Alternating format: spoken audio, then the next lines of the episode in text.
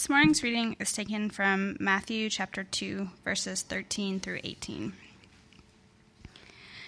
Now, when they had departed, behold, an angel of the Lord appeared to Joseph in a dream and said, Rise, take the child and his mother, and flee to Egypt, and remain there until I tell you, for Herod is about to search for the child to destroy him.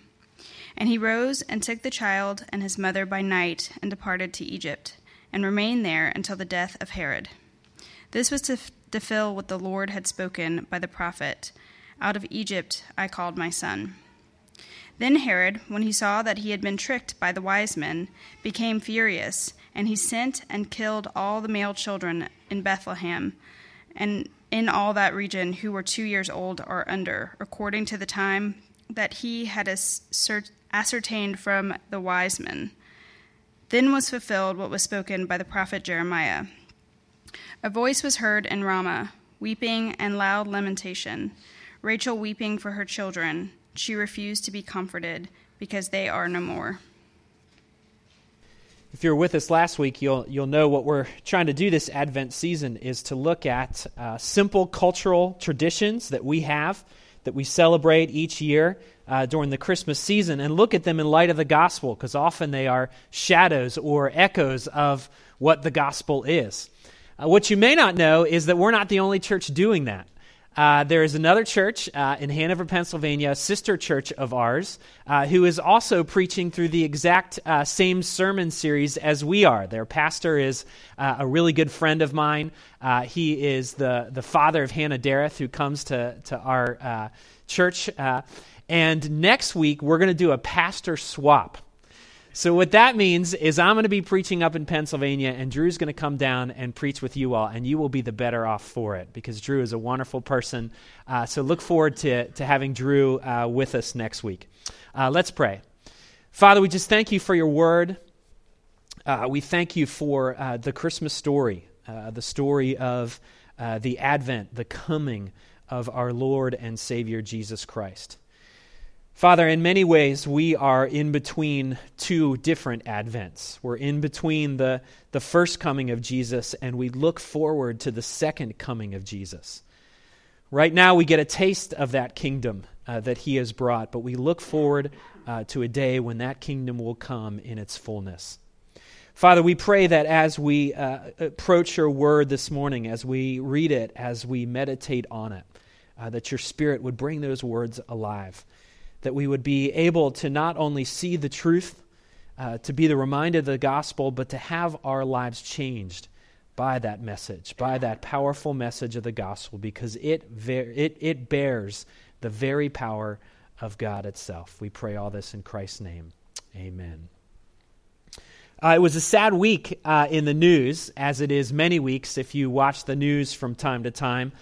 But we all sadly watched the news this week and saw yet another mass shooting, this time uh, in the city of San Bernardino in California. By now, it seems like just one other shooting in a long line of shootings that seem to be happening week after week in our country and in our culture. And the temptation uh, at this point is to just become numb to the things that we watch on the news that happen day in and day out.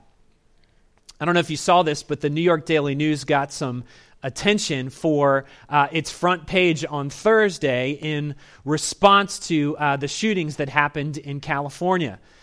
On the front page of their paper, they had tweets from uh, several different politicians Lindsey Graham and, and Rand Paul and Paul Ryan. And all of those tweets were uh, them offering their prayers for uh, the victims of those who were who lost their lives in California this week. But in the very middle of that cover, in the very middle with all the tweets surrounding it, in big letters were these words God isn't fixing this. It gets to a, a really basic question that many, uh, both inside and outside of the faith, really wrestle with, and that is if God is there, if He does exist, why does He allow things like this to happen? If God is there, then why doesn't He do this? Why doesn't He fix the problems that exist in our world? Where is God in the face of tragedy that seems so random and so senseless? I also think that we, we react differently to tragedies like this during the Christmas season. I remember uh, a few years back when uh, the tsunami hit in Indonesia and killed thousands upon thousands upon thousands of people. And I remember that the news uh, about that tsunami and its destruction uh, really came out on Christmas Day. So, in one sense, we're all sitting around enjoying families. We're enjoying the culmination of the Advent season. We're celebrating uh, with one another uh, the Christmas season. And yet, at the same time, we're seeing images of thousands upon thousands of people losing their lives in another senseless tragedy. We struggled to get our minds around it. And maybe it's the nostalgia Maybe it's this nostalgia that, that builds up in our hearts and minds during the Christmas season. We see chestnuts roasting by an open fire. We, we uh, see people singing carols uh, in the midst of a snowy evening. We think of holiday parties that are full of singing and joy. Maybe it's the, the nostalgia that captures us. But, but we all know to be true is that often life doesn't play out the way nostalgic feelings want it to. Often life and reality is very different. During the holiday season, sometimes we're exposed to family dynamics that we would rather avoid for the rest of the year. Sometimes people suffer with loneliness during the holidays when they look at TV movies or Hallmark specials and they see their lives don't match the perfect picture of what a Christmas family really looks like. Many suffer through the loss of a loved one uh, throughout the holiday season, or, or the feelings of loss become much more acute during the holiday season. Our nostalgic images are often very different than the reality that we deal with day in and day out. I also think that we think nostalgically about the birth of Jesus. When we think about the birth of Jesus, we think of scenes that look just like this. When the reality is, the, the, the nativity was probably much more different. It was probably an instance of what seemed to Mary and Joseph to be chaos. They were surrounded in scandal, they were surrounded in all sorts of uncertainty. It was far from nostalgic. In fact, as we read this morning, the birth of Jesus had its own occasion of senseless brutality and senseless violence. If you were with us last week, you were introduced to a, character whose name was King Herod. And King Herod was a puppet king. He was a king that was appointed to rule over the Jewish people uh, by those that actually ruled the entire land, the Romans, in Jesus' time. But Herod himself was, was actually a very hated king, and he was hated for two reasons. He was hated because he was a foreigner. The Jews resented the fact that the person that was appointed to reign over them, to govern over them, wasn't even one of their own. He was a foreigner, so they hated him because of it. But they also hated him because he was just an absolutely awful person. And I say that in the most gracious way. He was an awful character. He was always in fear that his throne would be taken from him, so he protected it with as much brutality and violence that he could muster up. The story tells us that when he came to power, he brutally exterminated most of the Jewish nobility and the priesthood because he was fearful that they would threaten his power. That same fear drove him to kill two of his own children and the mother of those children as well. He was a frenzied and senseless tyrant who ruled for close to 30 years in the ancient world. Our passage begins this morning telling us that Joseph uh, received a very powerful dream from God, another dream, a different one from the one that he received before. At this point, many people believe that Jesus was probably about six months old. And when Joseph receives this dream, he's told that he has to flee to Egypt because he is in danger from this senseless tyrant named Herod. And of course, Joseph obeys this dream as well, and Mary and Joseph immediately, probably that night, depart for Egypt. One can only imagine how difficult this must have been for Mary and Joseph. My wife and I just had a baby. We don't even want to take our baby to a restaurant, let alone having to flee to an entirely different country.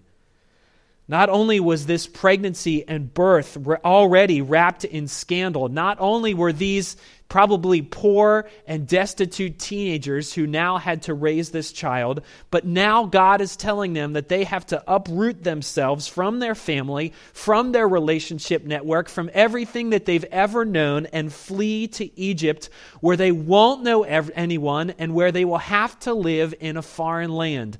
And many people believe that they ended up living in Egypt for close to seven years. They would suffer through this. Why?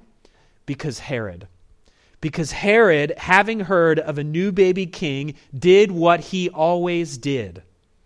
He resorted to extreme violence in order to protect his throne.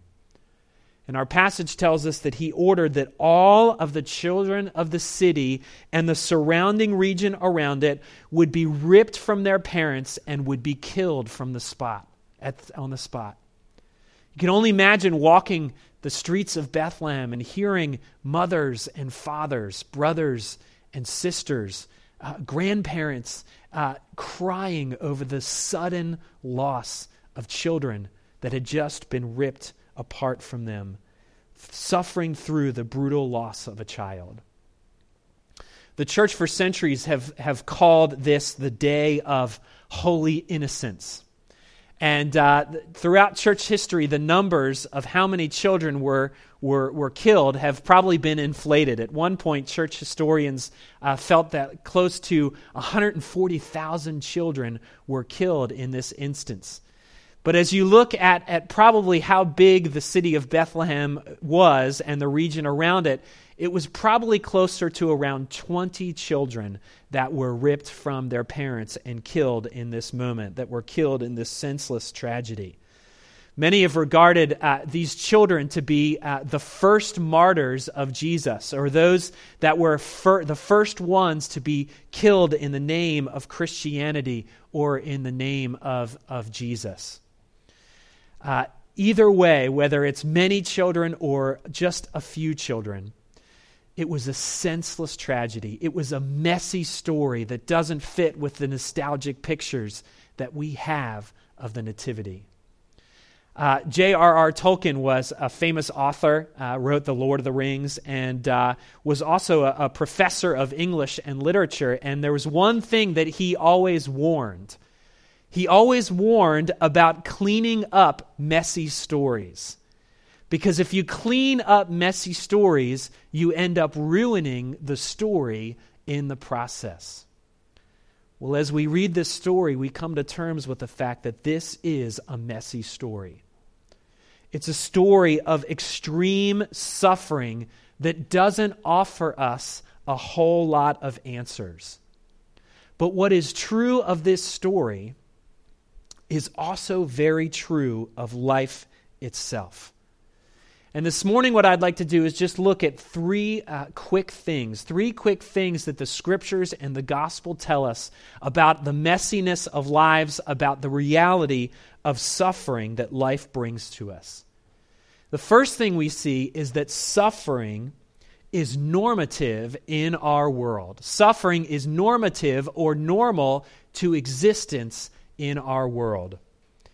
Eugene Peterson said this He said, Our faith develops out of the most difficult aspects of our existence, not the easiest ones. If I asked you to sit here this morning and grab a pen and write in your bulletin uh, the three biggest struggles that you've had in your life, it might take you a long time to write it, it might take you a short time to write it.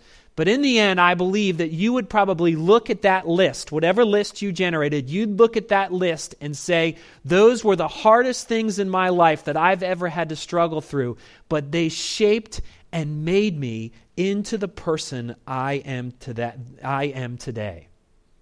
But even the knowledge of that, even the knowledge of the fact that suffering shapes us, doesn't make it any easier when we go through it. Suffering absolutely shapes us. It gives us the, the temptation to become calloused about life, but if we allow it, suffering will shape us into the people that God wants us to be. There was a, a group of people in church history called the ascetics and they they understood this uh, this idea that that suffering shapes us as people. So what they did is, in response, they would actually go and seek after suffering. They would go and long hunger strikes. They would abstain from food and sex and all the, the pleasures of life. Some went even as far as, as sitting on a pole for 30 or 40 days at the time, so they would intentionally suffer and grow as people. All this was an attempt in them to find suffering and get close to God in the process. But all of us know that we don't actually have to go out and find suffering. Often, suffering finds us on its own. Life in a world that is fallen, in a world that is cast into sin, is full of moments and it is full of seasons of suffering.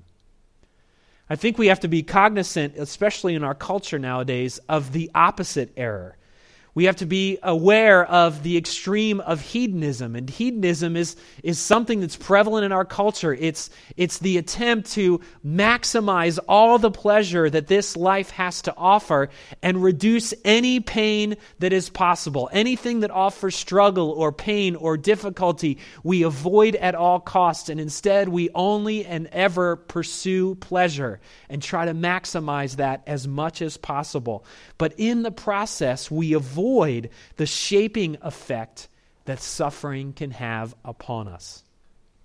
But either way, at either extreme, suffering is normative in our world. We all suffer. We all watch suffering every night on the news. It is a reality of the world that we live in.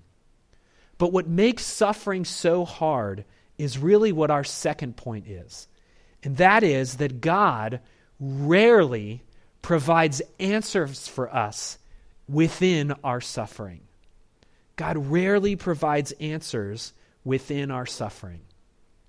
This week, I'm uh, here at the university. I'm I'm doing uh, a lecture on uh, a book uh, called "The Grief A Grief Observed," which was written by uh, C.S. Lewis. C.S. Lewis, if you don't know, is, is kind of a giant in the faith. Um, uh, he wrote many books that were advocating Christianity in uh, post World War II Europe and uh, has been at, at, the forefront of Christian thought for a long time. But as you read C.S. Lewis's works, uh, A Grief Observed, which is one of the last things that he wrote, uh, raises eyebrows. And that's because of the content of what it says. You see, A Grief Observed is a diary that Lewis kept right after his wife passed away. And in that diary, you, you read instances of him screaming at God, or raging at God, or being angry at God, wondering why God is so silent in the middle of his suffering. What he does is he's, he's echoing what many psalmists wrote. Listen to this in Psalm 44, where the psalmist writes these words to God. He says, Awake. Why are you sleeping, O Lord? Rouse yourself. Do not reject us forever. Why do you hide your face? Why do you forget our affliction and our oppression? A few weeks ago, I had a, a student uh, turn in a reflection paper uh, to me uh, that talked about a little bit of his spiritual journey.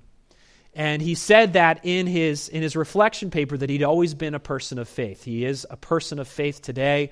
Uh, he was a person of faith uh, growing up. But he said for as long as he's been within the faith, he's struggled with something. And the thing he struggled with was the reality that when his little brother was two, he suddenly passed away. And what this student wrote in his reflection paper is that for 20 years, this is 20 years ago, he said, for 20 years, even though it hasn't uh, subverted his faith, it has been this thing that has existed within his faith that seems so unanswered. It has been a gnawing issue. It has been something that he has wrestled with. He hasn't walked away from his faith because of it, but it's been an unreconcilable tension in his heart for as long as he has been in the faith. And in some ways, what he highlights is what the very nature of faith is all about. It's being confronted with unanswered questions. It's being confronted with unreconcilable tensions, and yet still holding on to the faith.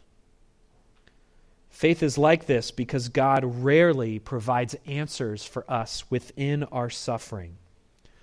But what that doesn't mean is that He leaves us alone within our suffering.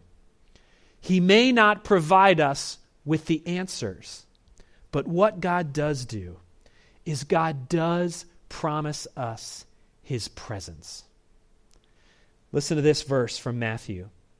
All this took place to fulfill what the Lord had spoken by the prophet Behold, the virgin shall conceive and bear a son, and they shall call his name Emmanuel, which means God with us.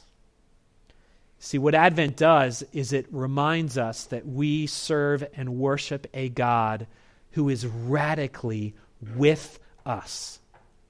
He is a God who was acquainted with our sufferings. He's familiar with what we have gone through. He knew what it was like to be hungry, to be poor, to struggle with relationships. He knew what it was like to, to lose a close friend. We, uh, we remember the passage where he stood before Lazarus' tomb and wept. He understood what it was like to struggle through life.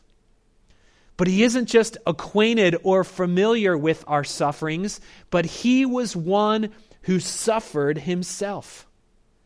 As you continue to read the Gospels, you, you read throughout Christ's life, you read all the way towards the end of his life, where you read about how he was betrayed by his friend who was closest to him. His life was, was sold for pieces of silver. He was arrested. He was beaten. He was mocked. He was spit upon. And he was crucified on a cross, the innocent one being given the punishment of a common criminal. The gospel tells us he suffered at that moment the wrath and the rejection of God that you and I deserved because of our sin. And he did all of this willingly.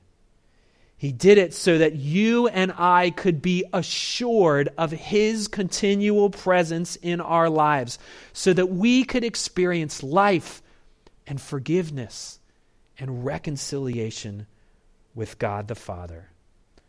2 Corinthians 5 For our sake he made him to be sin, who knew no sin, so that in him we might become the righteousness of God.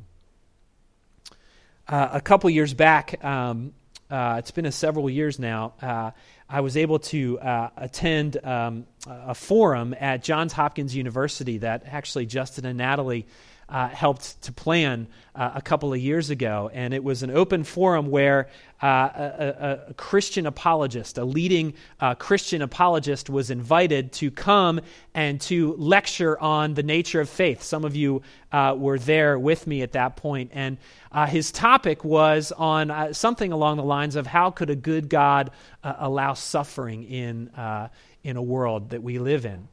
And there were thousands of people there. There were uh, standing room only people in satellite locations uh, watching this whole thing. And uh, the apologist got up and, and he lectured for uh, about an hour and a half on the very topic and gave very reasoned, wonderful arguments, all these kind of uh, intellectual uh, avenues to travel in to help us get our minds around why a good God would allow suffering. It was a, a wonderful time. And, and at the end of uh, the hour and a half of, of lecturing, he opened it up to uh, question and answers and uh, brought a, a, team of apologists kind of up on the stage in order to help him uh, answer these questions. And, and uh, people lined up at a microphone very similar to this and asked him several questions. And I'll never forget uh, what one woman did. She actually uh, walked, got up out of her seat, and she, she literally limped up to the microphone.